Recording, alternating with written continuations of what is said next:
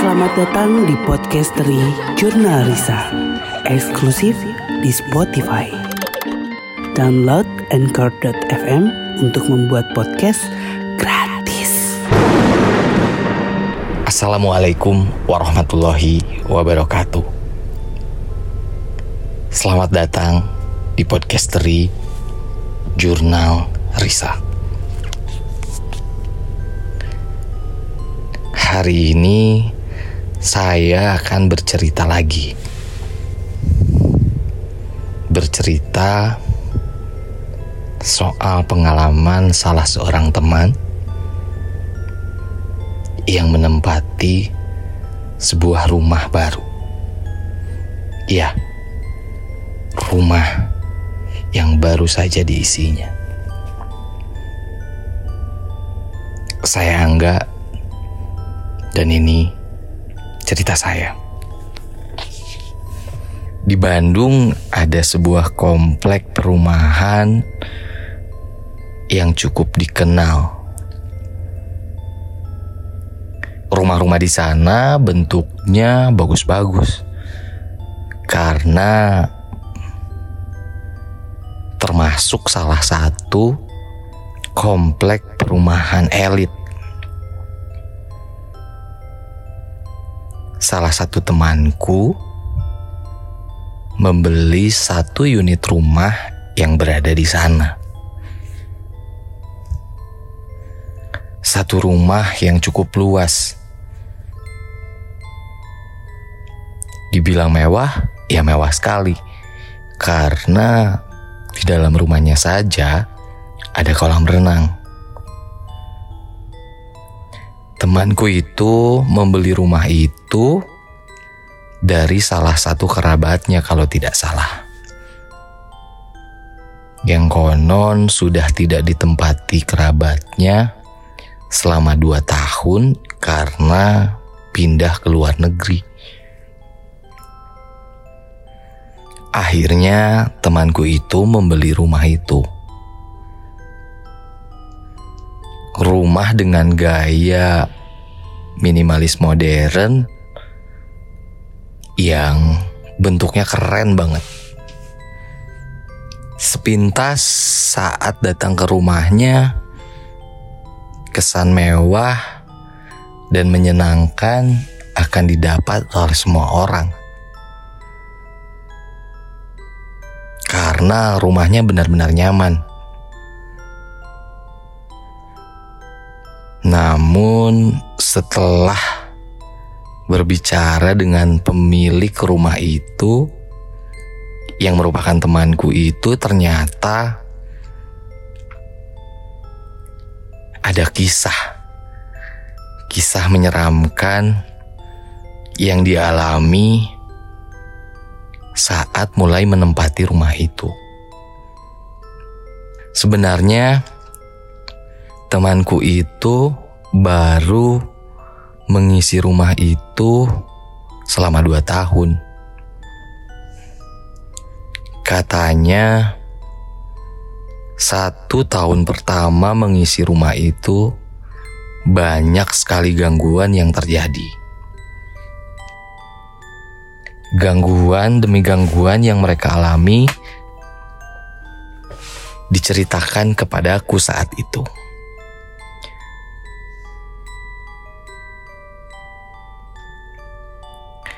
Temanku itu terbilang pekerja keras. Ya, bagaimana tidak dibilang pekerja keras? Dia sanggup membeli rumah di kawasan elit. Tentunya semua hasil kerja kerasnya.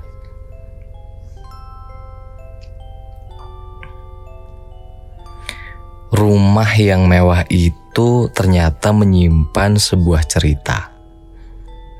Jadi, Awalnya mereka ketika mengisi rumah itu semuanya baik-baik saja. Konon enam bulan pertama tinggal di rumah itu mereka tidak merasakan apa pun bahkan sangat nyaman katanya. Namun setelah berjalan enam bulan istri dari pemilik rumah itu mulai merasakan hal-hal yang aneh.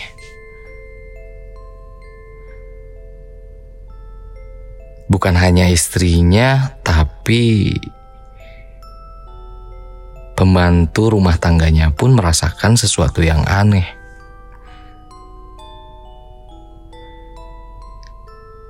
Suaminya yang tidak mengerti, bahkan tidak percaya dengan hal-hal mistis, sempat tidak mau mendengar apa yang diceritakan oleh istrinya.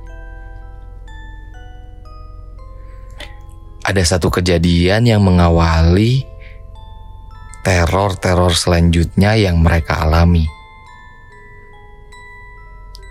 Ada satu waktu katanya saat itu hari Kamis malam Jumat.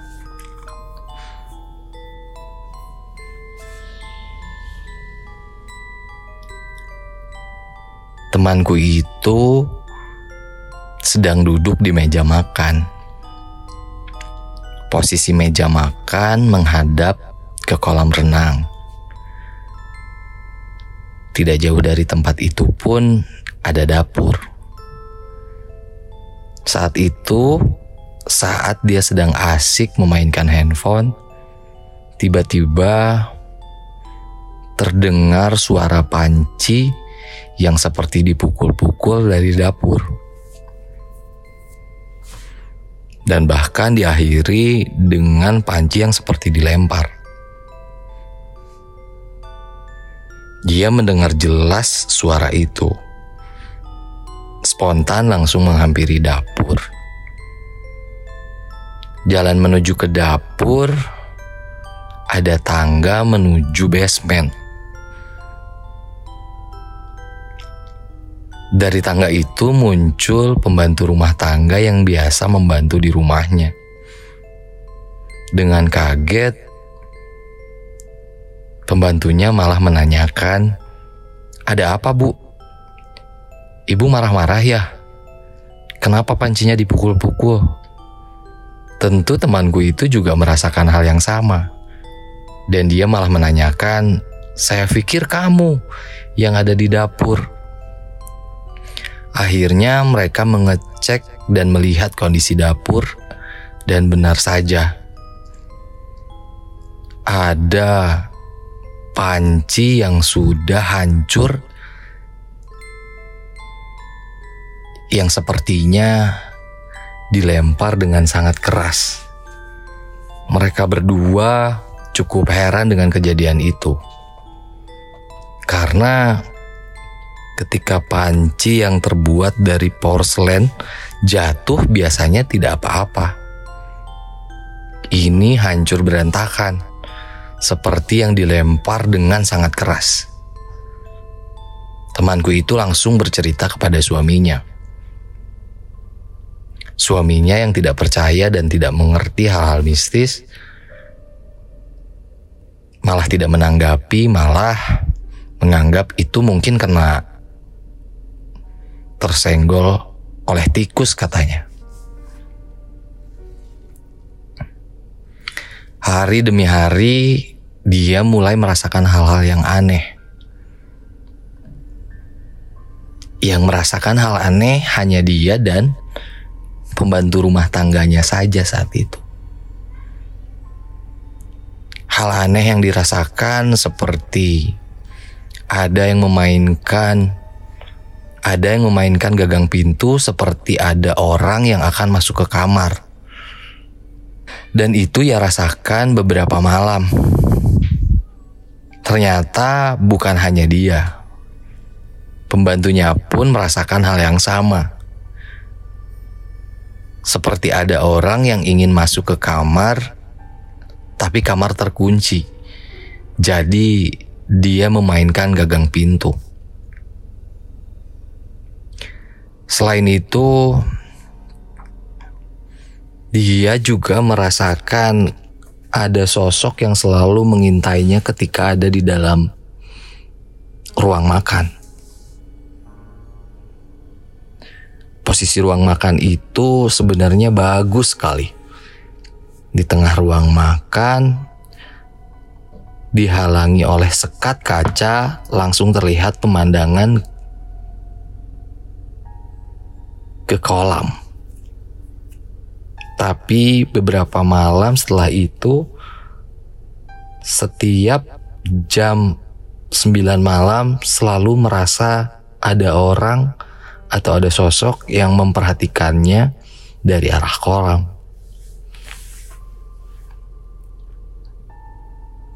Sebenarnya kejadian-kejadian seperti itu mulai diabaikan. Tapi ada satu kejadian ganjil yang membuat dia merasa rumah itu benar-benar aneh. Karena konon suaminya yang pekerja keras tiba-tiba menjadi seorang yang pemalas Awalnya dia berpikir Awalnya dia berpikir mungkin suaminya sedang menikmati rumah barunya. Jadi lebih sering dan lebih suka tinggal di rumah. Tapi anehnya, suaminya yang kerja keras itu, yang selalu bekerja keras itu, jadi sosok yang gak mau mengerjakan apa pun malah jadi seorang laki-laki yang lebih sering tinggal di kamar dan hanya bermain game.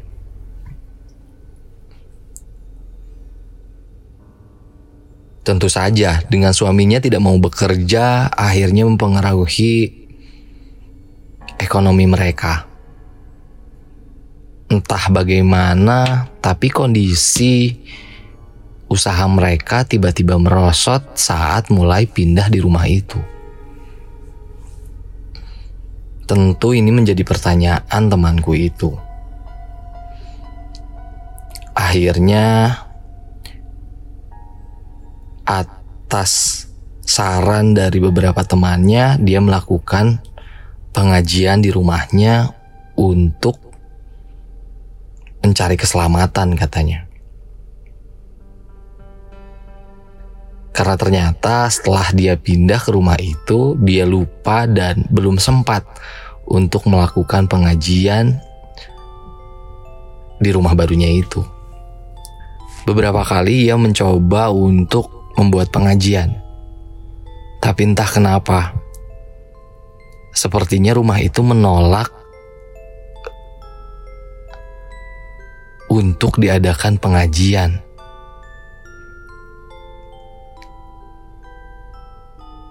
Setelah membuat rencana dan mengundang orang-orang masjid sekitar rumahnya, tiba-tiba di rumahnya terjadi bocor yang sangat besar. Padahal rumah yang bagus. Hingga akhirnya pengajian itu dibatalkan. Di kesempatan lain ketika akan diadakan pengajian, tiba-tiba pembuangan atau klosetnya tidak bisa berfungsi. Hingga akhirnya dia mengcancel lagi pengajian yang ingin ia lakukan.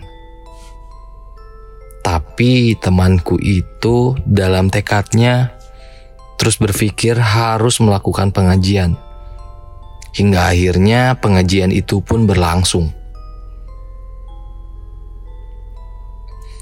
Dia bilang, kondisi apa pun yang terjadi dengan rumah ini, saya tetap ingin melakukan pengajian. Dan pengajian itu pun akhirnya berjalan. Ketika mulai pengajian, awalnya semua terasa normal. Dipimpin Pak Ustadz yang sudah ada di rumah, pengajian pun dimulai. Tapi saat pengajian berjalan, ada lagi kejadian aneh yang timbul atau yang terjadi. Dan kejadian aneh itu disaksikan seluruh orang yang ikut mengaji malam itu. ketika pengajian sedang berjalan, tiba-tiba semua orang mendengar ada suara seperti orang yang melarang melakukan sesuatu.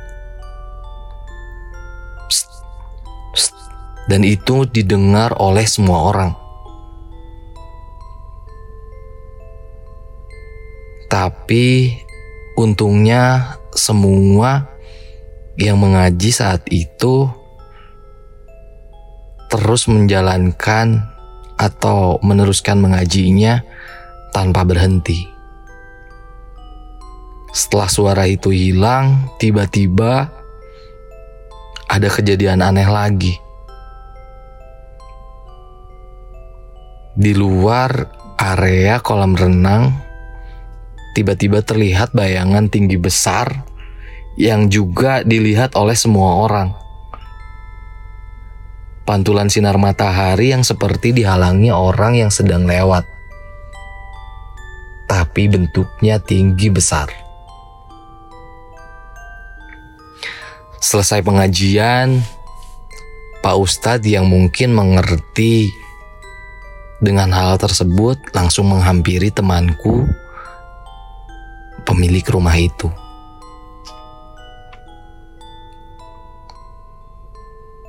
Pak Ustadz bilang,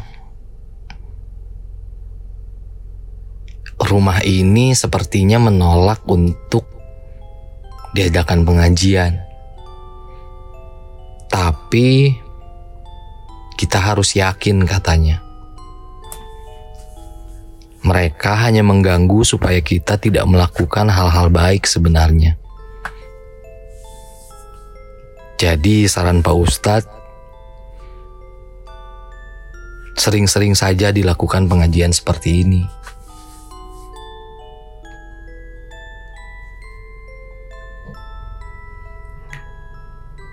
Setelah selesai pengajian hari itu, benar saja mereka benar-benar mengganggu pemilik rumah. Jika sebelumnya hanya ada suara atau yang memainkan gagang pintu, setelah pengajian malah temanku itu mendengar seperti ada orang yang berlari-lari di atap rumahnya. Dan anehnya, suaminya masih saja seperti itu.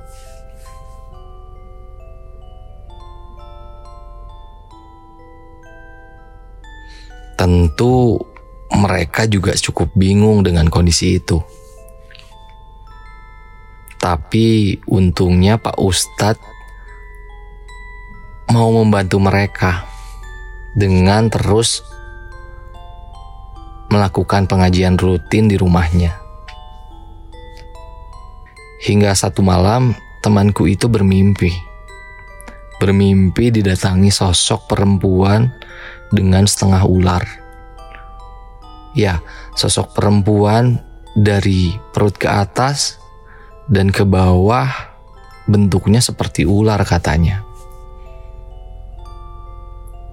Perempuan itu seolah marah dan membisikkan sesuatu di telinganya. Entah apa yang dibicarakan atau diucapkan oleh perempuan setengah ular itu. Temanku yang kaget langsung bangun. Dan besoknya langsung menceritakan kepada pembantu rumah tangganya yang sama-sama sering merasakan hal yang aneh. Ternyata pembantunya sudah malah lebih dulu dimimpikan bertemu dengan perempuan ular itu. Akhirnya pengajian terus dijalankan supaya mereka lebih merasa aman.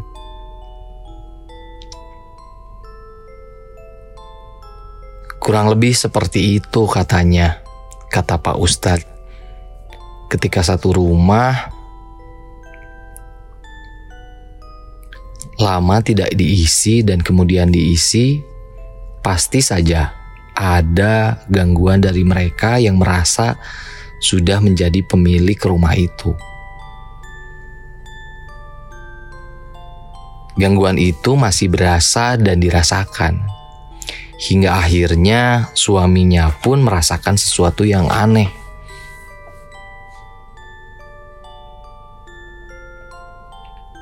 Akhirnya suaminya merasakan hal-hal ganjil itu. Dia mendengar langkah orang menuju kamarnya ketika akan tidur. Ditambah lagi ada satu kejadian ketika dia mencuci mobil ada suara yang dia dengar di tepat di samping telinganya. Tentu saja suaminya pun mulai ketakutan dengan kondisi yang terjadi di rumahnya.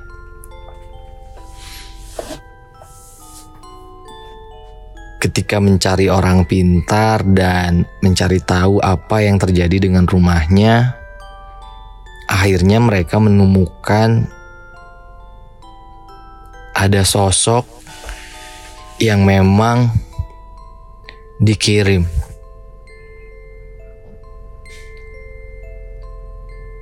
ada sosok yang dikirim untuk mengganggu rumah tangga mereka supaya hancur katanya.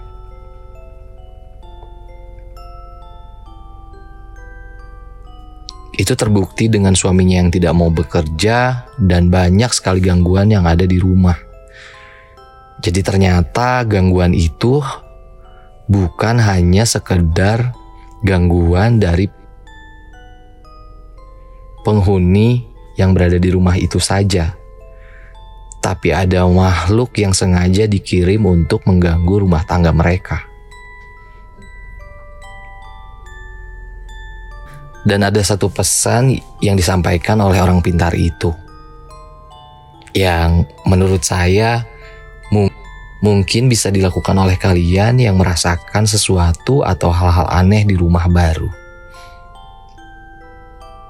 Tentu saja, rumah digunakan untuk ibadah sudah pasti. Rumah diadakan pengajian itu juga pasti. Ternyata ada satu hal lagi yang bisa membantu kita atau menyelamatkan kita dari hal-hal yang seperti itu. Dari hal-hal seperti santet atau kiriman.